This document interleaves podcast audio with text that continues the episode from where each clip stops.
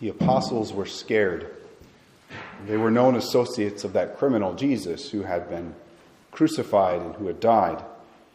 And they feared for their lives. They were hiding behind locked doors.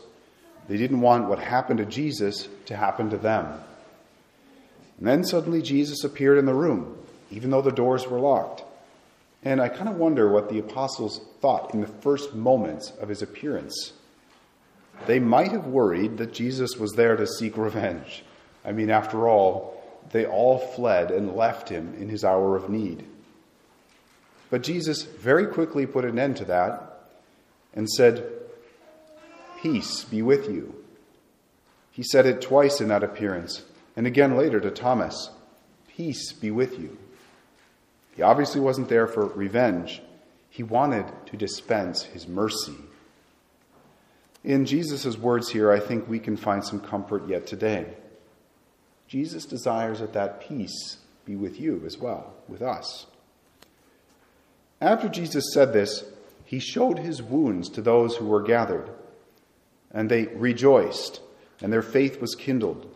Some of their doubts began to melt away. Jesus, who was actually dead, was then alive. He had power even over death. But that comforting message of Jesus was not meant to stay in that locked room.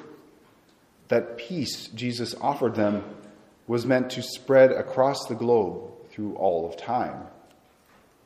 That's why Jesus said to the apostles those very important words As the Father has sent me, so I send you. These apostles, a word, by the way, which means one who is sent. That's what apostle means. They were sent by God. They were sent on a mission of mercy to the whole world to dispense God's mercy and forgiveness everywhere. That became especially clear when Jesus said these words to them Whose sins you forgive are forgiven them, and whose sins you retain are retained. So those apostles are given the job of forgiving sins. And in breathing on them and, and in saying, receive the Holy Spirit, Jesus gave them the power to do that job. This is a job, of course, forgiving sins. It's a job that uh, no human person, except Jesus, could do otherwise. And those apostles, they receive that power to forgive and they pass it on through the laying on of hands which we would call ordination today.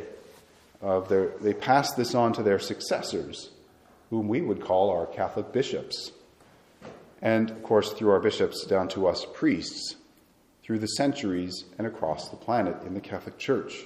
So, as Catholics, we have access to Jesus' power to forgive sins through our priests. Now, a lot of people are scandalized when they hear Catholic priests say that they think they can forgive sins. And I think that's maybe understandable. It's a power that belongs only properly to God. That's true. But we read right there in the Acts of the Apostles, or excuse me, in the, the Gospel. God has chosen to forgive sins through priests in the church. This is how he has chosen to do it. I'm reminded of the time that Jesus healed the paralyzed man in Matthew 9. Before physically healing the man, Jesus did the more important work of forgiving his sins, saying, Take heart, my son, your sins are forgiven. And the scribes who were standing there said to themselves, He's blaspheming. They were angry.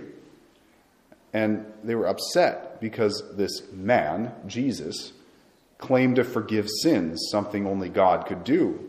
And in a way, I can understand why they would be upset. It makes sense. Who is this guy think he is? Well, of course, he told them he's God in the flesh. But others in the crowd, this scripture passage says, glorified God who had given such authority to men. So, obviously, as Catholic priests, we're not actually Jesus, although sometimes little kids get a little confused and they say, Hi, Jesus, after Mass. Uh, it's not quite. but unworthy though we are, priests do have that God given authority delegated them by Jesus himself at their ordination to forgive sins. And we should glorify God, who has given such authority to men. Why would he do that, though? Why do we need this? Well, these men, these priests, they're right in our communities, accessible to us. And they can speak to us those words of Jesus I absolve you from your sins in confession with the power of Jesus himself. Because when the priest says those words to you in confession, he's speaking in the person of Jesus. And Jesus' words have power to bring about what they signify. Some other examples of that God simply said, Let there be light. And there was light. Holding bread in his hands, Jesus said, This is my body. And, well, it became his body. By the way, Catholic priests are also, and that's actually the most important thing priests do, they're delegated to do that as well at Mass so that Jesus' body and blood can be present in neighborhoods across planet Earth, everywhere, nearby everyone. And likewise, Jesus says through the priest, I absolve you from your sins. And in confession, and then the guilt is gone. Ultimately, sins that a person committed up to that point, when one goes to confession, those sins will no longer keep that person out of heaven. Now, today, is Divine Mercy Sunday. I know it sounds like a, homily for Lent, right? All about confession, but it's Divine Mercy Sunday. And it's a Sunday on which we focus very much on how Jesus wants us to receive his free gift of forgiveness, a gift that he normally, especially for mortal sins, dispenses in the sacrament of confession. Saint Faustina, a Polish nun whom Jesus used to bring about this feast of divine mercy on the church's calendar, heard these words from Jesus Daughter, when you go to confession, to this fountain of my mercy, the blood and water which came forth from my heart always flows down upon your soul and ennobles it. Every time you go to confession, immerse yourself entirely in my mercy with great trust so that I may pour the bounty of my grace upon your soul. When you approach the confessional, know this that I myself am waiting there for you. I am only hidden by the priest, but I myself act in your soul. Here, the misery of the soul meets the God of mercy. In our gospel reading, Jesus said it three times Peace be with you. And he sent his apostles out into the world to spread that peace, a peace that's connected with God's mercy and forgiveness. May we all seek out that forgiveness where it may be found, especially in the sacrament of confession.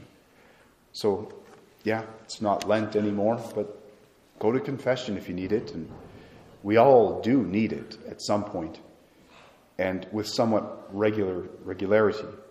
Uh, that's why Jesus has given it to us so that we would use it. Amen.